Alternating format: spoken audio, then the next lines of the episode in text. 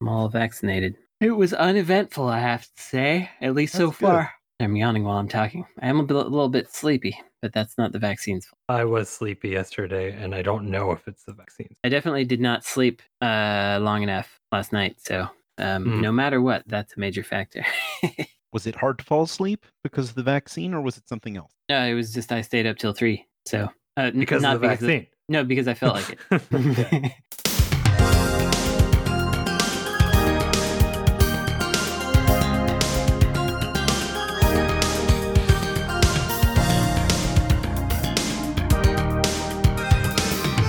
my destiny to be here in this podcast. This is episode 184 of the Insert Credit Show, where a panel of video game experts contends with a relentless onslaught of topics at a rigorous pace, all in hopes of avoiding the consequences of the horrible buzzer. I'm Alex Jaffe, and if I had to wear any video game character's mask while out in public, I'd wear Vega's from Street Fighter. And I hate these ones where we gotta like quickly use our brains. document like every mask we can think of. Like all I can think of literally is Majora's Mask, and I've never played it, so I don't know what any of the masks are. Um, oh, I don't know. My name is Frank Cifaldi, and if I wore a mask from video game, it'd be that thing that flies around in Super Mario 2. That thing's kind of cool. I like that thing. Oh, the Phanto mask. That's a There good you one. go. Yeah, Yeah. that's a good one. Uh, my name's Brandon Sheffield. If I had to wear a mask out in public, maybe I would wear the uh, the little prince's mask that he gets in NieR. Uh, he wears it on top of his head, but I would have put I would put it in the front in the front of my head, like a normal normal mask. I don't know why it's on top of his head. It doesn't really make sense that he does that, but whatever. My name is Liz Ryerson. I don't know if you want me to introduce myself. I, No, I- go for it. You're part of the team now.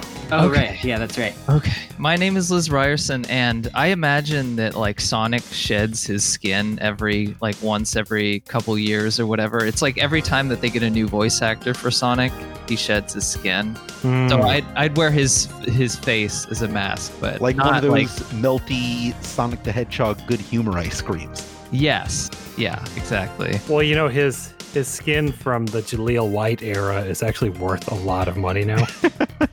Yeah. Well, that's why I'm I have it, you know, in a climate controlled setting. I mean, Right the now. Smithsonian has called, and you've ignored them. Yeah, well, you know, I'm one of those people who doesn't like to dump the ROMs of my like one, you know, prototype game. I'm just like that's that's my thing and, you know, the world is just going to have to deal with it. Oh, I didn't know you were my dentist. I want to point out for the second show in a row because it was po- it was already mentioned. Uh, I am dumping ROMs as we speak. okay, well, great. G- Yeah, great. Uh, guess guess what I was trying to interrupt you to make a joke about. Uh, hint: It was the exact same thing you made a joke about. Uh, the Jaleel White thing. Yeah, Yeah. uh, yeah Jaleel Yeah. White's Skin Yeah. Slough being the the the premier one. yeah. Oh yeah. Everyone's after that. Yep. That's the Chase variant. Stefan Urquelle. Uh, anyway, as this podcast works, I have a uh, secret tally that I keep behind the scenes as we make our way through the topics, and whoever gets the most points is granted the honor of choosing a question for the next show. And last week, rarity of rarities, Brandon won the whole thing. So, uh, Brandon, now is your time to uh, deliver that inaugural scene-setting question to the rest of the panel. Tell you what. Here's something funny. I've always got a question ready to go, and I never win. But this time I won, and I forgot. So uh, how about we come back to me a little later? You got it. In that case, what are we learning about the modern video game industry in the Epic versus Apple trial that's going on right now? Oh wow, we're definitely learning that. Um, I mean, I think that we aren't learning that much, maybe, but I think that a lot of people that do not work on video games are going to be learning a lot, and I hope that it's helpful in terms of getting people to understand what goes on in the game industry. But like, yeah, looking at those buyouts and stuff, like Devolver is really good at getting the money. Is is what I learned. For did you do y'all see that big list of what Epic paid everybody? Uh no, do you have a, a link to that list? Um, not handy, but it was. It went around on the internets and like Enter the Gungeon, which was already had already been out for like a year by the time they got that buyout. Got seven hundred thousand dollars, and and other games are getting like fifty k and stuff. It's wild. It also clarifies how many new users signed up from that game, so you actually yeah. can. Uh, I forget if it's in there or you have to tally it yourself, but you can tally the acquisition costs? It's in there. Yeah, okay, great. And so, you know, it is also interesting to see that which games work and which games don't. Like I believe Celeste may have lost Epic money, but uh, a lot of the larger games, despite the large amount of money, you know, they came out ahead spending on it. The thing I would say about it is like uh, the the game industry may it it may or may not be an actual monopoly in that like there may be two or three companies, but there what I what I mean is there can be two Yeah. or three companies and it's still essentially a monopoly. Yeah. Yeah. A duopoly is not functionally different. Yeah, it is not functionally different from a monopoly, even if it's Apple, Epic, and Valve who are the ones who are fighting each other over everything. Yeah. You know, for the for the nth time, we're learning that money is this weird, illusory piece of nonsense that just like can arbitrarily go one direction or another. I was really surprised to see that what's his name's everything. You know that game? Mm-hmm. Everything. Yeah. David, o- David, David O'Reilly. yeah, David O'Reilly. That got 200k from from Epic, and it's like good. I don't know how that happened, but like Good for him. I'm glad that some experimental weirdo game got 200k for some reason. Um, the, well, uh, it's only certain experimental weirdo games that already have some kind of deal with a publisher or Of course. whatever. right. Like, I don't know. Maybe they were thinking two hundred thousand for literally everything. What a bargain! Like Yeah. they thought they could just get that game and then they'd have the entire library. Maybe they got fooled by semantics. That's probably what it was. it makes me think of like you know like silicon valley like uh, venture capital firms that are just kind of throwing money around at various things epic has so much money now that they can just kind of throw it at whatever that they think that might catch on and you know within the game development sphere it always has been a thing of like whatever new platform you have try to get on that thing and then 3 years later it's a new thing. You know it was Xbox Live Arcade and then it was Steam and then it was doing VR and maybe the Switch store and and now now it's this kind of thing. So I don't know it just like it's it's like one little like bubble that passes or another and it, it's it's it's a little frustrating how much this cycle just continues to repeat itself in like 3 year intervals It's massively frustrating. I mean, I the only way that my company has survived is by doing those kinds of deals. Like that's it. I don't actually know how to sell a video game for profit. I don't know how you do that. I haven't experienced it. The only thing I know how to do is to get on these platforms and get by that way. It's weird. Our our next game is the one where we're going to have to actually sell it. But it's um it's a frustrating thing because I think about like anyone who doesn't have the length of time in the industry that that I have would have a much harder time doing this than me. And it's not really fair. Um, I mean, not that anything's fair, but it's not really fair that my company is able to survive because I know people primarily. Like, uh, you know, at, at this point, Guns Gunhouse has made a profit in sales, but it took five years of doing deals with various companies to where enough people had played it through buyouts or for free that then it became a game that people could know about enough for them to actually want to purchase it so that it could then actually make a profit. It's very unfortunate and I can't imagine being like a new person in the game industry in 2021 and having to be like wait how do how do you make how do you make money on this? And at the on the other hand like I'm in my own bubble thinking about this kind of stuff because then there are games that come out of total left field and just do gangbusters sales. And like I don't that's like a sphere I don't know anything about. So I don't know it's it's all very weird. I don't like thinking about it that much. Yeah. Good news, you don't have to think about it anymore. okay, yeah. I came up with my question Jaffe unless you also wrote a question based on that thing I emailed you 5 days ago. Uh no, drop it in. Okay, so you all may have seen this BizHawk shuffler, BizHawk being one of those uh, Mhm. tool assisted speed run recording tools. Uh, no, BizHawk is an uh, an emulator suite. Oh, right, yes, sorry. But uh, it's often used by tool assisted speedrun people, is why. I, Yes, Anyway, Uh, it has good tools for assisting. Yes. yes, yes, sorry.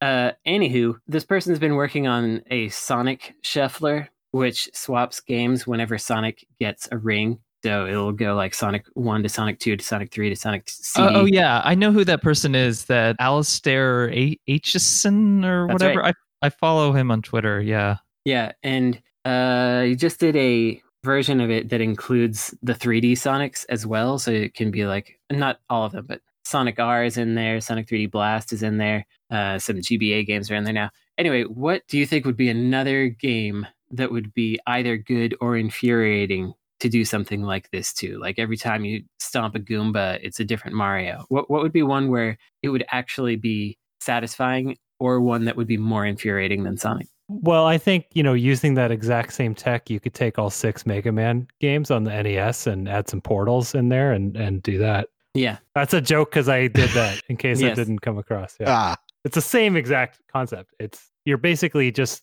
uh save stating into places. Um, except the the difference here is that uh, when you collect a ring, you are also creating a new save state Yeah. uh, in that game to be added to that sort of list. Uh, I think it's brilliant. But anyway, go ahead. I would make it a sort of punishment where you're encouraged to avoid collecting coins because if you do, you're transported into a much worse game. Like, say, uh, Super Mario 64. If you collect 10 coins, you're transported into Banjo Kazooie and you can't go back until you get a Jiggy.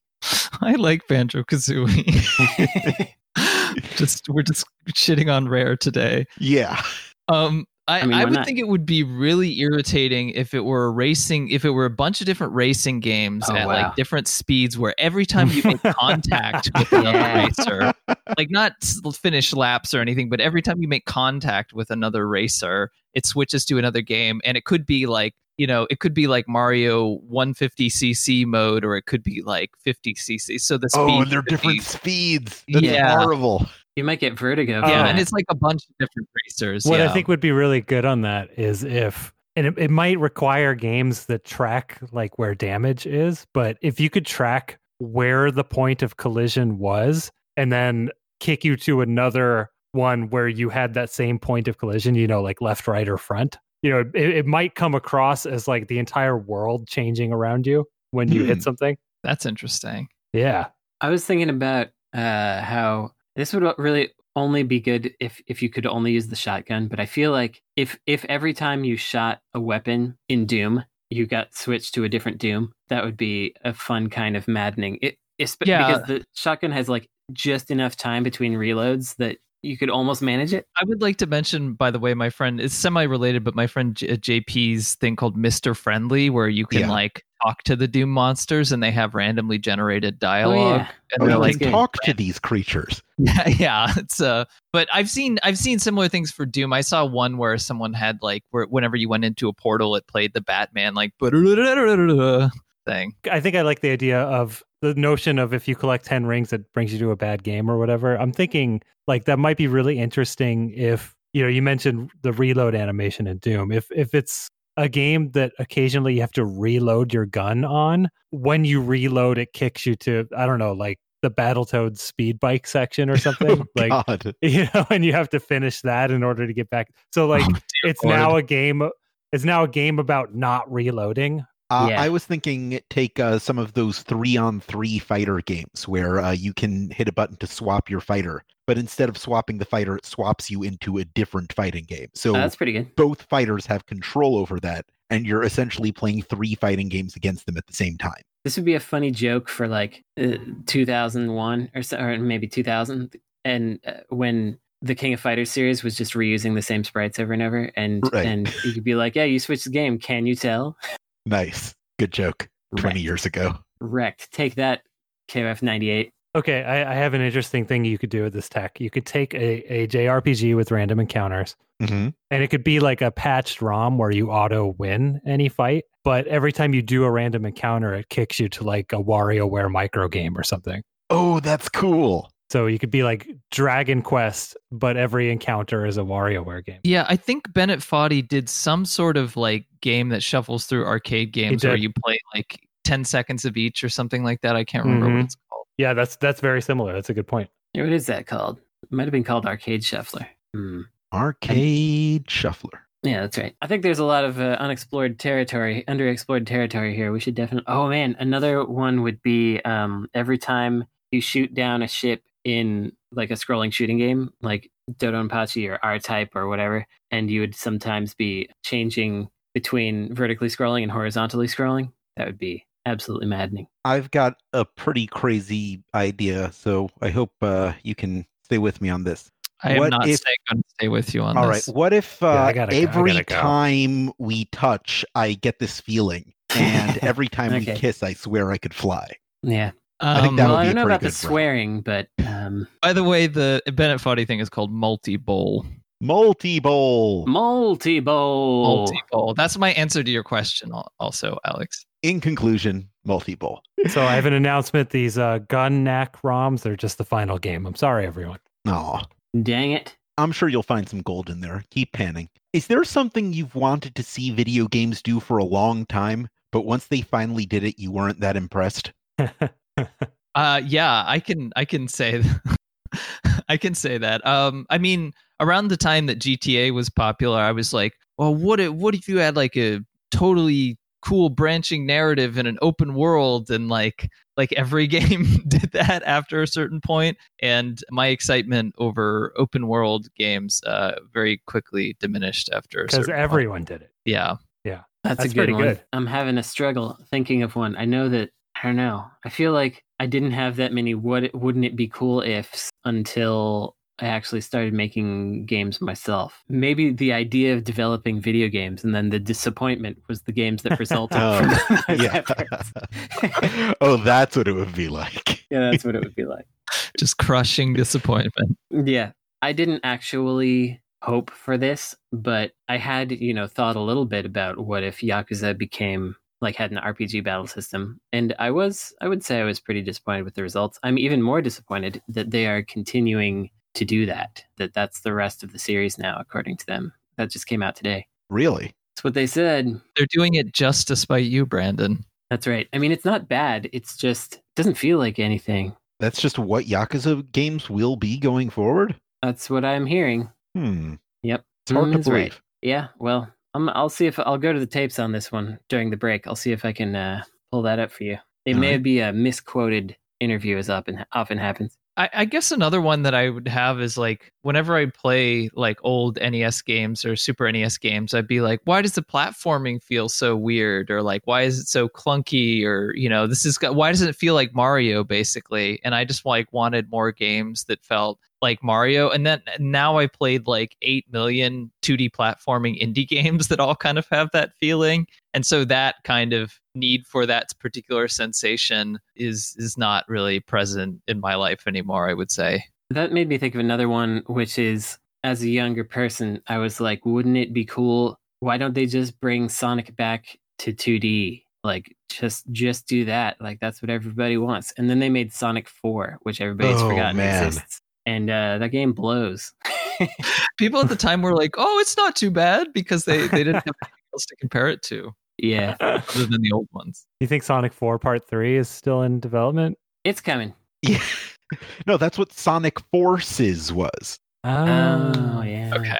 Sonic Forceps. Oh god. Yeah. So I think every time I've had like an idea that's stuck, it's it's not been anything substantial. It's just like ideas for what a Batman video game could be. Or Mhm. like I had this thing in my head for a long time of like what if there was like a platform game inside of people's brains. Um and when Psychonauts and Batman Arkham came out, I'm like, yeah, these are way better than the things I fantasized about.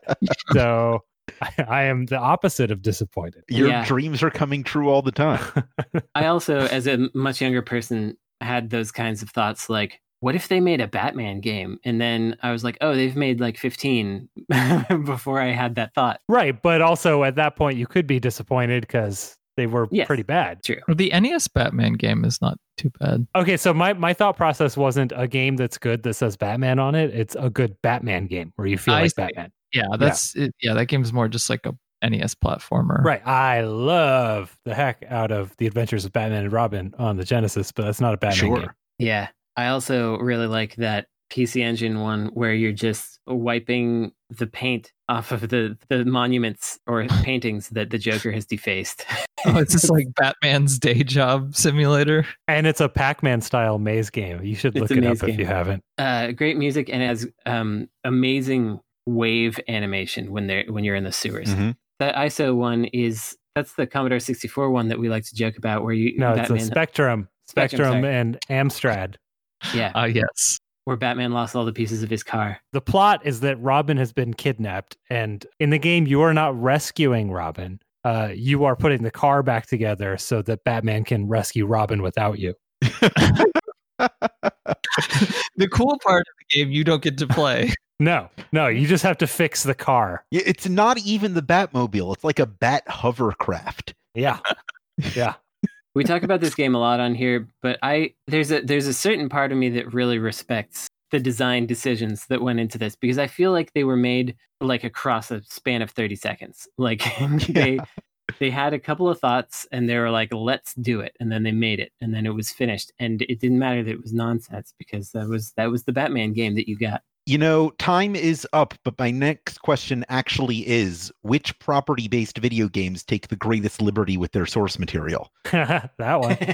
That's a great one. I mean, that's like let's let's. I mean, I've I've played this. I've looked at long plays and stuff. It is a three quarters perspective game where you are uh Batman, but you're kind of tubby Batman. You've got like a gut, um, and maybe no pants. It's hard to tell. Uh, and you are uh, eh, so it says in the Batcave. Uh, but the Batcave is if you've ever played like Solstice or Equinox, it's like one of those British isometric puzzly games. And in the Batcave, there's like mutant dogs and there's robots chasing you around and there's there's severed elephant feet that you have to stack up to get places. Um, it's chaos, and the pieces of your car are randomly scattered throughout this uh, labyrinthine Batcave that uh, has zero of the Batcave tropes. There's no giant penny. There's no you know uh, T Rex or whatever. There's no Bat computer. It's just nonsense. And there's just a story that's only in the manual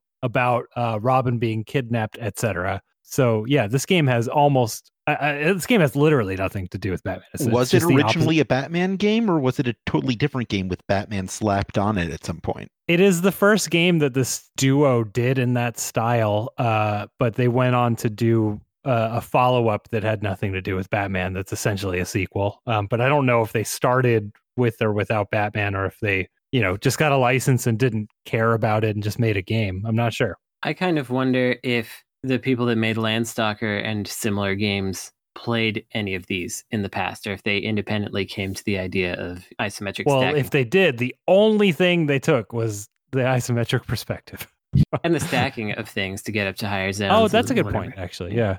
So I I would say um, the game uh, Mick Kids um, Mhm. because uh, I've been to McDonald's several times and I did not experience similar things to that. I don't know where they got the Mhm. upside down uh, things that like you know and and it wasn't like a, a, a weird dreamscape. It was actually quite a letdown based on my experience with the game. So I would say that that was um, yeah, that was unfortunate. I, I Yeah. didn't I didn't get a, a McDonald's eating experience from yeah, that what game. What would a more faithful McDonald's video game be like? I, I haven't been to McDonald's, so I appreciate knowing that because having played only played the game, I, I thought that's what it was like in there. Um, I think I think there should be a super size me game. Uh, I know I know that was 15 years ago, and Morgan Spurlock got canceled or whatever. I, I don't actually know what happened with that, but I think that's what they should do because I think it's t- it's due for a revival, and I think we could all use that. So you get Tubby Batman and you Mm-hmm. put him in there. Yeah, I think that's that's probably um, yeah. I can only think of Batman games, so everyone keep going. or I'll talk about Return of the Joker. Something that I would have liked if if they had done it was uh, you know that Popful Mail game on Sega CD was supposed to be Sister Sonic. Yeah. it was going to be like this hack and slash starring Sonic's sister. That would have been pretty inappropriate, at least at the time, and I I think that would have been fun. But then they went ahead and made Sonic for his the Black Knight and gave him a, a sword anyway. So w- whatever. Hey, Frank, did you know that while that game was in development, it was called Revenge of the Joker? I did. I I literally can't think of anything. I don't know, like so many licensed games just like I mean there were a lot of them that were kind of like that Batman game where it's like you got to collect your five shoes and un- to unlock the four keys to like release your best friend who didn't appear in the actual movie or things like there were a lot of like early like 80s licensed games like that, but I can't think of any that like stand out in particular. Yeah, there's got to be some really good ones that we're missing here because there are so many games that were like, you know, it was just some game and then they put like Bruce Willis's face in one of the cutscenes and now it's a Die Hard game or whatever. Well, there's like almost anything on the Atari 2600. just That's true. is like just an abstract concept that has little to do with the property. Like I think the GI Joe game is a game about uh, shooting a giant snake in the face. Yeah, but if you took it too literally, you could un- you could sort of be like, oh, then that's Snake Eyes. no, it's Cobra Command, dude. Yeah, Cobra Command. Well, I mean, I guess uh, yeah, you wouldn't be shooting Snake Eyes because he'd be on your team. No, he's a good guy. But wasn't he in the first episode? He was like, or no, I guess Storm Shadow. Storm Shadow's the one that sort of switches sides, right? Or I don't actually. Somebody was afraid of seals in that episode. I was trying to watch that show. don't, I don't actually know the lore. I just remember the Cobra Command was the bad guys. It's true. I mean, there's some that are just really terrible, but they, you know, they might as well be. There's a there's a no escape game on the Genesis that's like it's it's basically unplayable, but the it's not like the movie is fantastic. So that's fine, probably. Evangelion, Hmm. like every Evangelion game. I guess. I think there's a Waterworld game. Uh, I don't. I don't know if it has anything to do with the movie. I just think that's funny because there was yeah, that joke. was the big Virtual Boy game. Yeah. nice. and the Sega, the sorry, the Super Nintendo Waterworld soundtrack. Uh, I think the game didn't come out. Is Oh, okay. fantastic. It's Mhm. absolutely fantastic. You That's what I was listen to it. thinking of. I, I only know the soundtrack. So Yeah. 'cause Yeah, there were like six SKUs of Waterworld, and I think two of them came out. Yeah, there was a Saturn one that got The Saturn one is the Virtual Boy game, but on the Saturn. Yeah, and it and it got found recently. Well, two years ago. Here's our fifth question.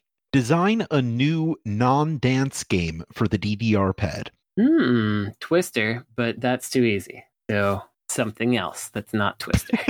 I, I used to like watch this dude that I knew from like an online community years ago play through like NES games on a dance pad and beat them. That was his whole gimmick. I'm trying to think of things that would be good for that specific setup, though. I was going to say that I, I, I'm bored by the idea of of stepping fast, and I think maybe more balance is what I've got in mind. And and it doesn't have to be balance on one foot or whatever. It just has to be like you know maybe you're on I don't know surfboard or something, and and or hoverboard. Right, future, future, right? We're in the future. Okay. We got some kind of hoverboard that's kind of like those things you used to see walking around San Francisco. Those kind of douchey guys on that board. You know what I'm talking? I still about? see him. Yeah. Yeah. the people looking like Gizmo Duck. Yeah, the Gizmo Duck thing, but something like that. But like maybe actually floating, and maybe you have to sort of lean in different directions. But it's like you know, it's just a matter of like timing your steps um, with your two feet in terms of like maybe one's on the right and down, and then you have to go right left um, to maybe navigate through obstacles um, that are.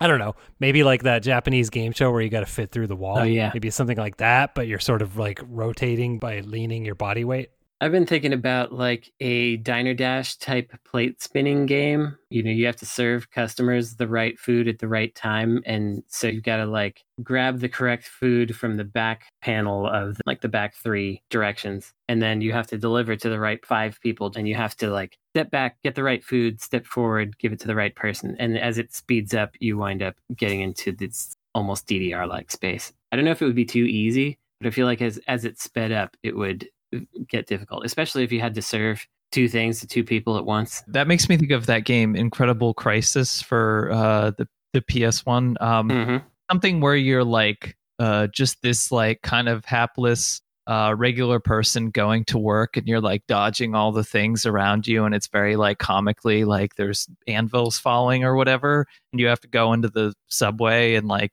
bump through like a billion people and you're you almost miss your train or something and then you have to go get some coffee or get some food in your office is like something crazy is happening at the office that you work at and then you have to go like pick up your kid and like so there's like different uh where you have to like dodge different things and there's a lot of like goofy stuff going on i, th- I feel like that could work Yeah, I think any kind of QTE thing could be good. Or it would be funny if you had to play with the DDR pad and something else. So like you're playing Shenmue, and then suddenly the quick time events happen happen, and you have to you have to start stepping around. Yeah, that'd be pretty good. Also, um, also I completely lost my thought. How about that? Well, how about this? Space Channel 5. Yeah, Space Channel Five. That's good. don't you mean Deee-Lite Do I? What? uh the the band that uh space channel 5 ripped Ah, the, the the the titular character off of what not Oh. the titular character but Okay, then we will we will license the real thing and and write history. There that that that would be good to one up sega by um I think Deee-Lite lost that lawsuit though, because Yeah. it was proved that they uh, they started the development and had the character before, and so it was like a weird coincidence. Maybe though, maybe Still a little suspicious. Dang, I had such a good idea. Now it's gone forever. So it Probably goes. wasn't better than Space Channel 5. So it probably wasn't. I kind of like the the Shenmue QuickTime events where you're like running through town and people drop boxes on you or whatever if you do wrong things. So maybe something like that. Yeah. Just everyone is comically against you. I mean, Yeah, that is what living in New York City is is like. So it would be Yeah. inaccurate. So you basically take the Shenmue thing, but like apply Paperboy uh, aesthetic to it, and then do QuickTime events on the dance pad. I think that's our game. We got it. 45 seconds before the buzzer. We'll be right back after a quick break.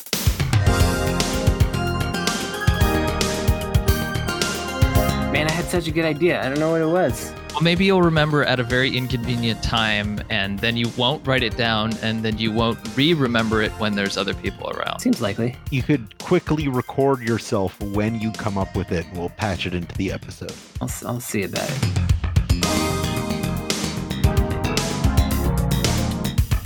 Welcome back to the Insert Credit Show. It's time to Thanks. dive hip deep into the dirt bag where we take a question from our subscribers to patreon.com slash insert credit where by subscribing at any level you can get access to that question form our regular episodes one day early One, day, day early early. One day, or one day early. Full Metal Alchemist. And uh, you could even uh, access to bonus episodes, such as the one that dropped in your feed a week or two ago. Here is our question from Spencer, who asks What makes a definitive edition of a video game definitive? Hmm, that's a good question. Um, everyone on the development team dies. ooh, That's something. wow.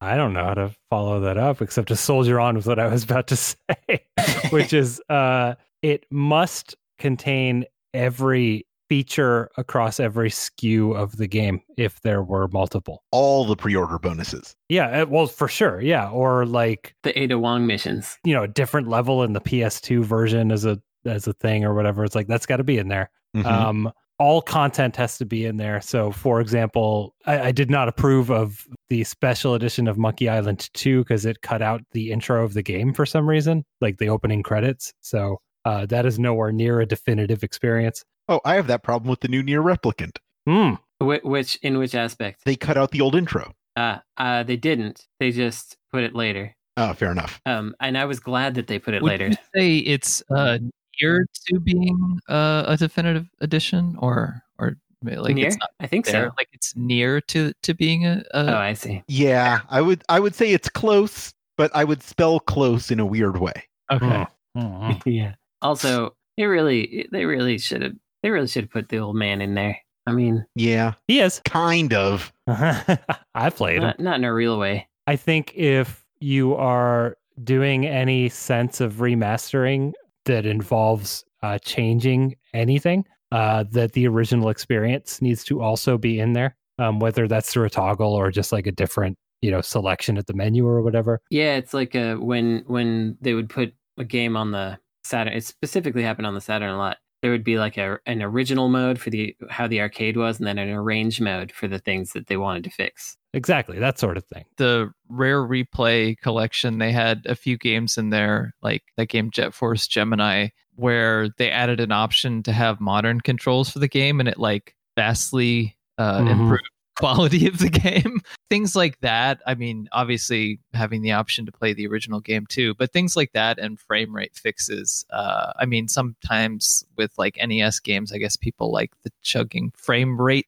but having those options certainly would be yeah Always make an option because uh, for things like that, I can't guarantee design decisions weren't made knowing that the game would slow down at this point. So Yeah. you can't just like completely out, uh, wipe it out. But that said, I agree. Like if you can increase things like frame rate as a, as a new option, do if you can go back and get, for example, less compressed recordings.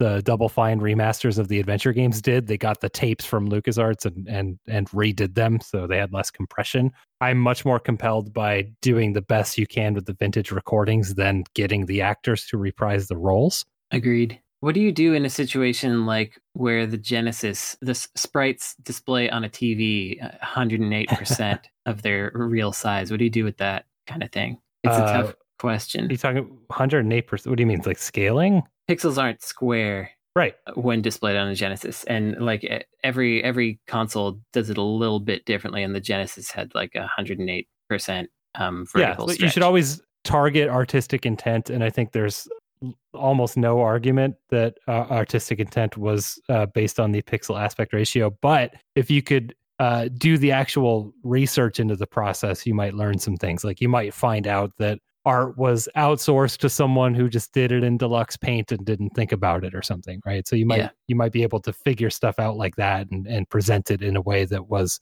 uh, intended even if it was wrong upon release Uh, So, could you even make a definitive edition of a game that was intended for a CRT television? Um you do your best i mean i don't think there's any way to make it definitive because it's always going to be interpretive by nature because there's no replicating a crt It has to be cross-platform on every single possible platform that you could ever release it on. Right. You know, someone's like, I don't have the platform to play this. I don't know. Is accessibility to part of uh, definitive? I Mm, think I don't know, somewhat.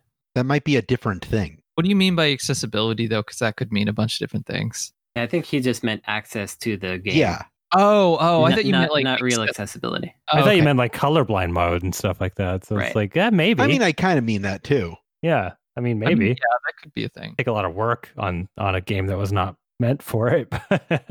I guess the answer is I don't know what makes a definitive edition of, of a video game definitive. Everyone has to die. That's, yeah, I think right. Liz nailed it at the beginning, and we just kind of filled time after that. Anyway, speaking of NieR, what game has the best cast of supporting characters in your party? Hmm.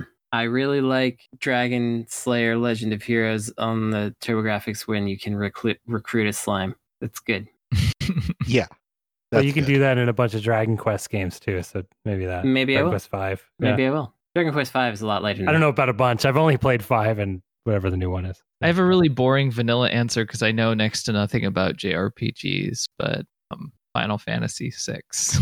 Sure. It's a great cast. Yep, it's got a good cast in there. I don't know. It's hard for me to think of a good cast, bar none. I I feel like M- mostly they're just you know they're fine. They're all right. Yeah, I mean, I, I I don't know if there's more NieR discussion coming, but one of the I, I played it for the first time with this remake, and something that I realized having played through it is that I never got terribly attached to the companions, and I think that's because well, first of all, I'm talking about like the initial ending, NEA Yeah. or whatever, but second of all, is because there is no sense of mechanical growth for these characters. So when I'm playing a typical JRPG, you get a new character in your party and they're kind of weak and they kind of grow with you and they might start like you know you might learn new spells for them that like turn them into like an mvp and you come to depend on them and stuff like that and it's like there's there's a level of growth that makes you attached to them so i i i, I suspect that for me um my favorite you know supporting characters are going to be ones that i i feel grow with me as opposed to uh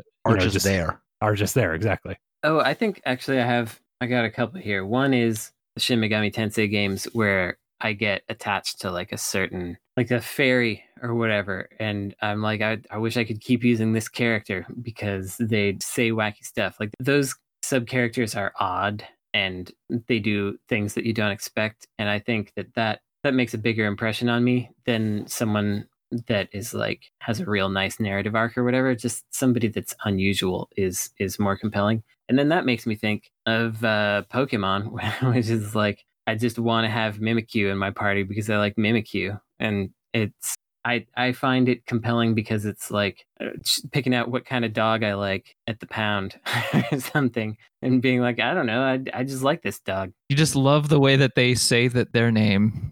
Yeah, Uh, trying uh, to play through a Pokemon with the uh, Nuzlocke rules, where uh, you can only get a limited amount of Pokemon, and if they die, they die. That fosters a much deeper connection with your party than uh, you would usually get playing through the game as intended. Do y'all remember this time when everybody was playing the Xbox 360 XCOM, uh, Enemy Unknown or whatever, and a lot of people were naming the characters after real life characters? I think I've talked about this on the show before, but uh, you know, I named all the characters on my squad after real life people, and you know people people would be like saying on Twitter to each other, "Ah, you died. I'm sorry. You're not coming back." Because you know characters die forever in this game. And then I named one of the characters after a friend who actually did die, and then I was like, "Well, I, Oh can say, no. I can never play this game again because I don't want her to die in this video game." So uh, Ugh. yeah, so that, that I that's an external attachment that happened because of you know like a, a sort of meta game that people had been playing with it about putting people's real names into it. But that I certainly became attached in that way, and it made me care about the game a lot more. Interesting. I don't really have anything else to say. I'm- All right. I've been blanking. I just I can't think of it other than like you know the one that I mentioned. I can't think of. I played a lot of the game Anachronox for PC. No one Yeah. That game, but I know Anachronox. Okay, there's some good characters in that game. They don't give them full time to develop because the game was supposed to be twice as long. But Oh, I didn't know that. Do like Luigi and Toad count? Like they they're not on the box of Super Mario Brothers two or whatever. Well, I guess Luigi technically They're is, not but, um, companions because you play as them, Right. like solo, so they don't assist uh, um, you. They they are you. Um, I really Good like point. all of the companions in Fallout New Vegas. I think all of them are really well written, and you learn who they are through quests, which is important to me. That like you do things together with them and decide to help them or not. Uh, again, they kind of grow with you, and at the end of their quest lines, uh, again mechanically, they kind of upgrade. They get a new skill, and it's typically something where it's like if you do this thing together with this person, you have a combined new thing. So I like that those guys too. We did that in Indivisible, but I would not say that we were as successful because we didn't have a lot of time to make those arcs, and so a lot of them felt a little bit shallow. I like some of those characters. Yeah, some of the. I mean, but like in terms of the upgrade arcs and stuff, some of them Yeah. were like, all right, I don't need to do this. I like some of those characters too. I wrote them. Is there anywhere for the battle royale genre to go from here? in the trash. Speaking of uh, licenses that got too far away from their origins, like where's where's my battle royale video game Right. based on the movie? It's a no-brainer. Didn't the person who made that movie also work on a video game? Is that who, Yeah. who's the guy who worked on Clock Tower Three? Right? It is. It is indeed. Yes, that's correct. He Ah. did the the directed the cutscenes for that, and it's one of his. I, ma- I think it may be his last credit out because he was like five million years old when he did that. Kinji Fukasaku. Interesting. Yeah, he directed a lot of cool stuff during his life, and then suddenly at the end of his lifetime, he, he directed Battle Royale because um, I think that it was there was a manga first, and he was like, I don't know, I'm going to do some biting commentary on the state of uh, bullying and also um, what adults think of children, and then he made that movie, and it blew everybody's brains out. Is he like the Japanese Paul Verhoeven? That's kind of apt. Yeah, there there are kind of a lot of Japanese Paul Verhoeven's now that I think about it. Paul Verhoeven needs to become a Paul Verhoeven again, is my opinion. Well, he Yeah. just has a movie coming out this year, and he's 83 years old. So, Okay. what do you want he- from him? he he, he kind of stopped being Paul Verhoeven and then started being like, what if a woman was in a bad situation? And then, and then made that movie for like, well, yeah, there 15 you go. years. That is the the newest one, the lesbian nun movie, which I am very much looking forward to seeing. if you check his uh his recent films that have been made, it's Yeah. it's not far off from lesbian nun movie. well, I know. I have. I'm. I'm very. I'm very aware. I've seen uh, at least Black Book, which is a good movie, very good movie, but it's also an action movie. But yeah, that was his first movie he made when he wasn't in uh, the U.S. anymore. What I was going to say is, uh, for Battle Royale to do something really interesting, I feel like there has to be several different like genre innovation things happening. I actually had a a student to, to completely steal his idea pitch it in the in a class that I was teaching. Like we had just these, you know, a game pitch thing, and it was like they weren't actually going to make these games. It was just like pitch an idea and like how well you present the idea, etc. Um, and one of them presented a game that was like a started out as a battle royale, but ended up having like a, a narrative that unfolded sort of like a they compared it to like Doki Doki Literature Club where there's like a one-time narrative thing, but it doesn't. You don't see it until you play through a, few matches or something like that. I don't know. It, it, they, I feel like something more interesting should be done with like that as a base. Otherwise, uh, battle royale as a means to itself is kind of like you know it's used up. Yeah yeah. If you made a battle royale game based on battle royale, how would you get like the commentary in there. It would be pretty tough because well, okay, maybe maybe it would be like if it were battle royale plus diplomacy. So you have to like form alliances through like dialogue choices and stuff with other human players and then choose to keep those alliances or not and there are some consequences for not keeping them or or keeping them or whatever. Um, I feel like you could get some stuff in there that way through the kinds of choices that you present. I feel like you'd need some more narrative. You could have like a totally bonkers like narrator commentator person Yeah. like the game Bastion, except just very just off the wall kind of commentary happening while they're playing the game. Sure. Like a GTA radio announcer, but good. Yeah, something like that. I was just thinking about how I think the first battle royale game I ever played was um, Saturn Bomberman, um, because uh, like you can have up to eight players in ten in in the specific mode, but um, eight players, and then at the end of the match, like the field gets smaller and you're all forced in, and everyone who's dead can still throw bombs into the playfield. It almost feels like there's there's more you could do with the dead players than is currently done. Um, although maybe m- people are doing that, and I don't know. It's just like my favorite battle royale game, uh, Tag. Yeah. Oh, tag. Yeah. You know, if they made a uh, massively multiplayer Burger Time, it would be a Burger Time Royale with cheese. only only in Europe. Wait, have you ever have any of you ever seen this video where it's like a professional Burger Time player talking about playing Burger Time and he's like like when you make a drop on Burger Time, you better be goddamn sure that that you know what you're doing. no. I love it. and he has like and being like, yeah, you yeah. He's like we'll put a link to that in the chat if you can dig it up for us. That's certainly compelling. Yeah. That just made me remember that Burger Time World Tour was a game that existed. Yep. Was it a because of- sequel to Rampage World Tour? It was set Uh, in the same universe, the world.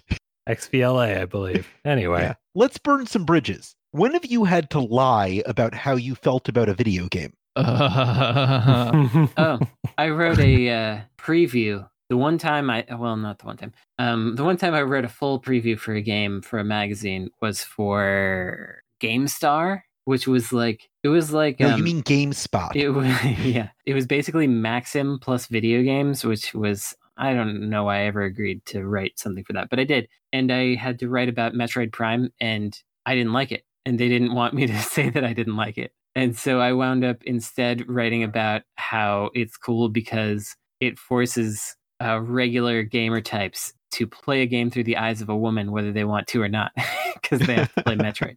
gamer type gamers. Yeah, Ga- the gamer type type gamers. of gamers. Yeah, Mhm. GTGs. for for me it's like uh it's well I, I don't know it's a bad idea to ever get involved with like indie game development if you are ever an opinionated person or write criticism because there's just so many things that like i wish i could write about this but i happen to know somebody i mean there are, the list is so huge. I i remember i was at like a party one time and someone's like oh this is x you know they worked on dear esther. And i was like god i fucking hate that game so much. I, I couldn't say anything. And it was like I, I i feel that way when someone like who doesn't play video games a lot and like you don't want to be a jerk like comes up to you and is like oh yeah journey is the best thing ever. Like we love Jour-" i know several people who have worked on journey. It's a fine game but it's uh, not my favorite. It's not just that game. It's like a lot of games where people will come up and be like oh yeah that's my favorite game. And it's like i don't want to like have a whole conversation about why I don't like this game to them because then they'll just be like, okay, whatever, you know. I've definitely put a lot of people off that way. I, I was at the Dice Summit the last time it was possible to be at it, which was two Februarys ago, I guess. And um, uh, my buddy Kris Graft was hanging out with somebody who I guess was he worked on Uncharted and was the combat designer. And I was like, oh, I don't like the combat in that game. And he's like, oh, that's too bad. And I was like, here are all the things I don't like about it. so uh, it all it all depends on what bridges you feel like burning, I guess, because um, I don't know, I'm okay with it sometimes. It's fair. I mean, you've survived uh, pretty long, so I don't know. I feel like I'm constantly burning bridges, so I don't even think about it anymore. I mean, I, I don't like outwardly try and, you know, make it. Yeah, I'm not trying to be mean. sure. It's just Yeah. it, it's like when somebody clearly has a lot more money than me and did something I think is not that good, then I feel okay with it. I just uh, don't think my opinions are very important. So I, I don't know Well, if I. Difference between you and yeah, that's right. That's right. I, I, don't, I can't Yeah. get on board with that. That's the difference between you and everyone else with the podcast. Yeah. I, I feel like if if if I lie about a game, you know, it might be that I just pretend I haven't played it or something. You know, like I, I Yeah. will not pretend to like something I didn't like. Um, Brandon's magazine thing reminded me, and I don't I don't think this counts necessarily, but it's it's fun to say, which is that uh, I did once review a game for a magazine by reading all the reviews online and just kind of combining them. oh, Sure. nice. I don't see a reason not to. The definitive review. It Yeah, had elements from every review. Oh, I mean, like I read the reviews and and the gameplay explanations, and I kind of figured out the things that I'm pretty sure I would like and not like, and and weighted those, and and never played this game to the, to this day. I, I will say one time I wrote a review of something based off of watching like a lot of gameplay footage. And after I wrote the review, I played a bunch of the game, but before it was posted. So I had plausible deniability that no one could say you haven't played this game because I did, but it just happened to be after I finished writing the review. yeah, high five. Yeah, Pretty good. you did that in an age where you could look up uh, gameplay, whereas I, I, this is pre YouTube for me. Oh, yeah. No, this was like uh, 10 years ago or something. I can't remember actually doing this, but I feel like at some point I must have lied to a publisher or a PR person about a game in order to get someone to write a feature for Game Developer Magazine. Like I, I Hmm. must have been like, you know, yeah, we really we really like Golden Axe for Xbox 360 over here. Yeah, we're we're just real big fans of it, and that's why we want to get you to do this postmortem. When in fact, I knew who was writing the postmortem and that he was going to eviscerate the process and say how terrible it was. Um, I must have done that at some point, but I don't really, I don't really remember doing it, but I must have. I also, uh, by the way, have not played a lot of games, and people assume that I have. So sometimes instead of just saying no to answer every single one of their questions about whether I Oh, played a game, sure. I'll be like, mm-hmm,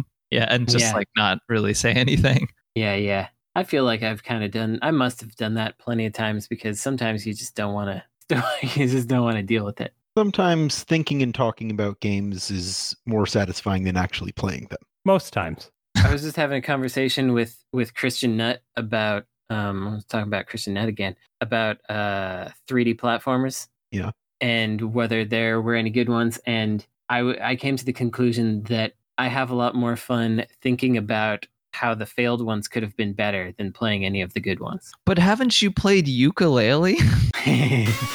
I mean, uh, That's the buzzer I have to sound anytime someone mentions Yooka-Laylee. no, I just I just own Brandon so hard because Yooka-Laylee is such a great game that yeah, I got wrecked. Uh, question 10. Who is the John Swartzwelder of video games? Ooh. Uh, it's not me, that's for sure. Oh, that would be uh, John O'Brien, programmer of the Adventures of Batman and Robin. I guess on yeah, Sega it would be, actually. So, and that's it. That's the end. All right. Uh, for our listeners who aren't aware of John Swartzwelder, he wrote like all the good episodes of The Simpsons and is a famous recluse and only just gave like his first interview in 20 years. Yeah, he's this massively important figure to comedy that just completely disappeared off the map.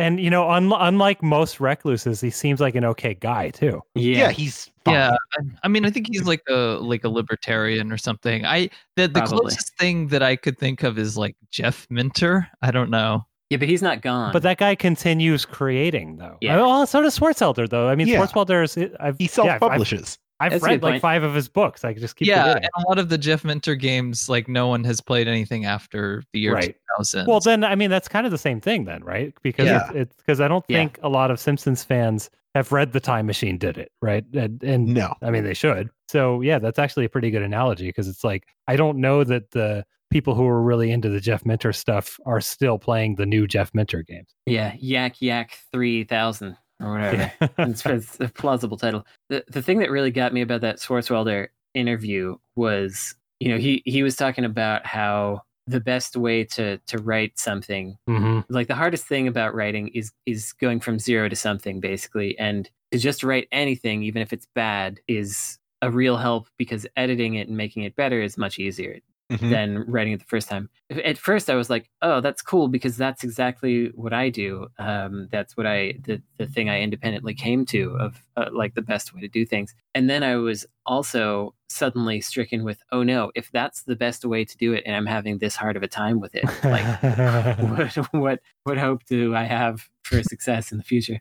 Oops. I, I mean, I guess another person that I would say is like, and and this doesn't even really work, but in terms of being reclusive and uh, productive, uh, increpare, Stephen Lavelle has like made tons of stuff, but he's never had anything that's like super mainstream successful like The Simpsons. So I don't really know that that's a that's a great comparison. But yeah, it's got to be like an influential recluse, Yeah. right? Yeah, yeah. Um, It, it's hard to think of someone better than Jeff Minter, really. Like that's because he Once really again, you nailed it right out the gate. he's he's living out in Wales with with farm animals. Like he's he's reclusive. but you can probably talk to him pretty easily. Like he does interviews. That's true. You could get you could get him. But Hmm. still, it's still the best we got so far. I mean, a lot of Japanese game developers are reclusive in a way that's like, first of all, their company won't let you have access to them, and then after they leave, they like use a pseudonym forever and have never shown a picture of their face or whatever like that. Yeah.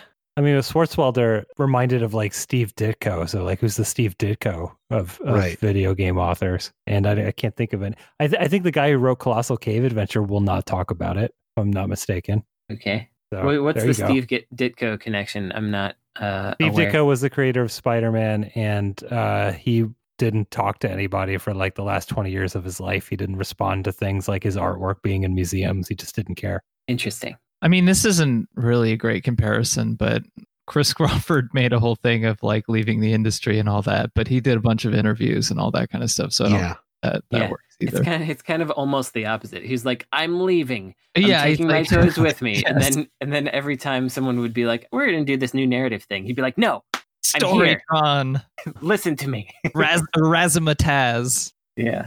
But I mean, was his work, this is not a slam against the guy at all. Uh, was his work actually influential? No, I- and also he didn't do the thing that we're talking about where he became reclusive. So. you know who's a, a pretty good one, but again, mostly just because she died, uh, that she's like, you know, uh, reclusive or whatever. But like Dani Bunten, I guess, is another. Hmm.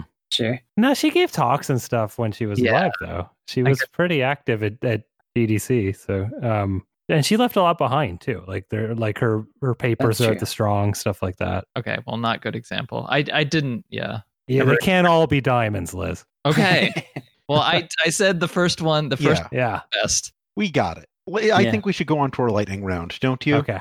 Yeah. Let's do it. All right. This week's lightning round. Is uh, this named after Lightning, the Final Fantasy character? I never got to ask before. uh, no, we, it's actually named after Lightning Returns, the sequel to Final Fantasy 13. okay, got it. specifically the game, not the character. Uh, Okay. So Nintendo has finally agreed to license their properties to Universal to build a cinematic universe, but they're only allowed to use characters from the Donkey Kong games. You cannot use Mario, but they are willing to compromise on Pauline. You have three minutes to plan phase one of this franchise, culminating in Donkey Kong Country. Okay, we can only use Donkey Kong characters. Yes, So that's Donkey Kong, Donkey Kong Jr., and Pauline, right? And Stanley the Bugman. So Donkey Kong Country is at the end, right? Is that Yeah. the Yes. okay? that's 'cause the Avengers. They would uh, would get Topher Florence obviously to do a Funky Kong thing because he's already making a Funky Kong related game. So Oh, uh, yeah, for sure. Ah, okay, so Donkey Kong Country, that is, uh, we're, we're going with fan canon that Donkey Kong, that, that like Cranky Kong is the original Donkey Kong. If that's the direction you want to go. Oh, that's a good point. That's true. So, we so, get to. uh, Donkey Kong, he moves to the city. Uh, he has to work a bunch of. Uh, it's sort of like on the waterfront. Like he has, he works. Yeah. He's like a Marlon Brando, and there's a big, uh, there's a big situation happening on his dock works, and he ends up betraying uh, the company and, and alienating everyone. And uh, because of that, he becomes a villain, and he gets all all angry and and and blames Mario, who's the, the head union org. Ah, you can't use ah, Mario. ah, Can't ah. use Mario. Sorry, sorry, sorry, sorry. And uh, so he gets really angry, and then he just starts throwing barrels everywhere, and uh, and then uh, you know, uh, uh, Where where does King K. Rool fit in? Because I, I just looked it up. And, so, that- and he's so in I this. think I think we do the redemption arc here. I think Liz has got the right start. He has a child, Donkey Kong Jr., who he abandons. So Don- Donkey Kong Jr. has to go off and learn math by Right. himself. And but but then they reunite. They reunite um, down the thing, but there's still you know some generational angst there. well, I think we kill Donkey Kong Jr. because he's not in Donkey Kong Country. Right. Um, and so you know that might be a sh- it might be part of the redemption story is uh He has a horrible accident, like he gets in a car accident. Uh, right and and it, it it causes Donkey Kong to stop throwing barrels by the penultimate movie before Donkey Kong Country like at the at the climax of that movie he does throw barrels again but this time for good ah. He has to throw the barrel to save the local uh, school from being taken over by the evil parking lot manufacturer. How many movies is which this? is Yeah, a but- lizard it's it's like a lizard that that is like it's kind of like a Thanos preview for King K. Rool which Ah. Brandon wanted to bring up um so yeah and you get the post credits thing with the King K. Rool Croc wondering why the the school takeover thing didn't work um and like gripping the arm of his chair with his like his claws you know yeah. And then there's a spin-off with Funky Kong and Candy Kong, uh, which is directed by Gilbert Florence, like we said before. And those two movies lead into Donkey Kong Country, where Donkey Kong finally meets. Funky no it's more Kong. than it's more than two movies because the first Alright. one he's a villain and then there's a redemption arc with the kid All right. so there's there's at least okay, three we got a little u- we got a little universe going. Uh that's our episode. I'm gonna give Liz Ryerson the win for this one. You're off the hook. Ha Frank. ha ha ha. Uh, I'll consider it a reward until this happens again, and then it'll be a burden. I'm uh well, this is the part of the show where we all talk about the stuff we're working on if we want people to know about it, and otherwise uh recommend any kind of action they can take before the next episode uh arrives for them to fill their time. Uh, let's see. I was playing that NieR game and I beat it the first time and I started it the second time, played a little bit and got bored and I watched the endings on YouTube and that really worked for me. So don't be afraid to do that. nice. Okay. Uh, I I, don't know if Jeffy agrees. I was on board with you playing on easy mode. I'm not on board with that. Uh, that's too bad because uh, I have a life to live. Fair enough. fair enough. Uh, vive sa vie. Um, Well, French now. well, we're referencing movies, so I haven't really been doing much lately. I guess I um I may or may not Nice. be starting a new podcast, but it hasn't fully happened yet. But it might be a music related one uh, about uh like Pitchfork, the website, and indie music in the 2000s, and kind of making fun of some of that stuff. But we'll see. Um, I also would recommend games that I have not played but are fascinated by on Steam, and that is the Tomato Way trilogy. um, a uh, series of uh, I, I guess it's a Russian FPS where you are a giant tomato, and the tagline of the series is that tomato way is the only way. That sounds pretty compelling. Yeah, I'm on board. I got a couple. Uh, probably everybody knows uh, Toshiki Kadomatsu, the musician. I was listening to the album Touch and Go, which really rules. Also, Sea Is a Lady. That's another good album. Should listen to those. Um, I vaguely recommend watching the movie Returner from 2001, which is not that great of a movie, but if you are interested in watching a movie that is uh, like a Japanese movie that doesn't look like it's set in Japan and you can't tell where it's set at all, it, it's very interesting for that. Like the ambiguity of the sets and in, and interiors and environments. Uh, for the first 30 minutes, I was like, where the heck did they shoot this? Turns out they made most of the sets in a studio, but they intentionally made it ambiguous, and it's kind of it's kind of cool. But uh, the movie's not that great. I don't know. Watch watch part of it, and then my last recommendation is find some way to get your parents or your grandparents vaccinated. Do Yeah. use some secret trick to try to get them. Uh, the the one I'm going with with my B A R R A L on your Super Nintendo controller. Yeah, that's right. I'm trying with my dad and stepmother uh, withholding visiting until they do it. Uh, I'll Ooh. let you know if that works. I think it won't, but um, I don't think talking to them about it in in like a logical way will work. So you got to do some kind of a secret trick. So if anybody comes up with a cool trick for their parents that don't believe in science, uh, let me know. Will do. I think that's everybody. Uh, Yeah, I I will we say that it. the first result for Tomato Way, when you Google it after the Steam results, an entry on something called the Crappy Games Wiki, Uh, so there you have it. Well- Well, th- no, We're, we don't listen to those kinds of negative Nancy's. Fair enough. Here is my recommendation for this week. I would like to recommend that if you're listening to this on iTunes or Spotify or any other platform where you can subscribe to a review podcast, that you engage with us in that way to keep the algorithms pushing us upwards and forwards. You can also go to patreon.com slash insert credit as previously mentioned, where you could become a patron to submit your own questions, get our regular episodes one day early, and even access to regular One day early. bonus episodes and other exclusive content One day early, sorry. one day early.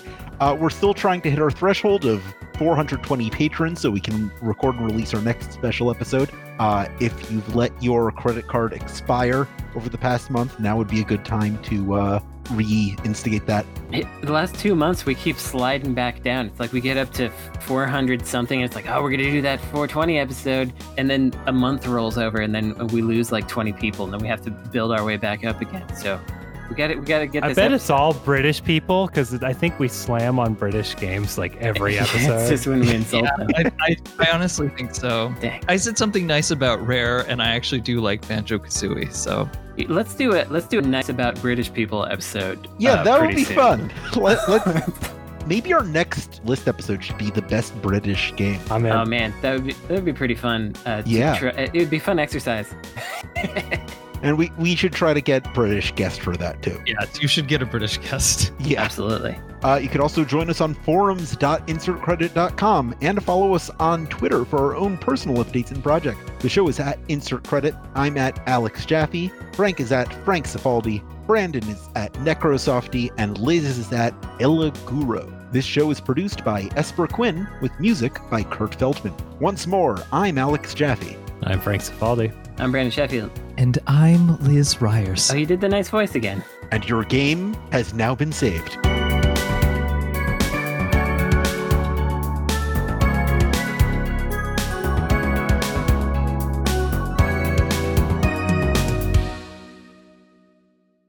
Game over again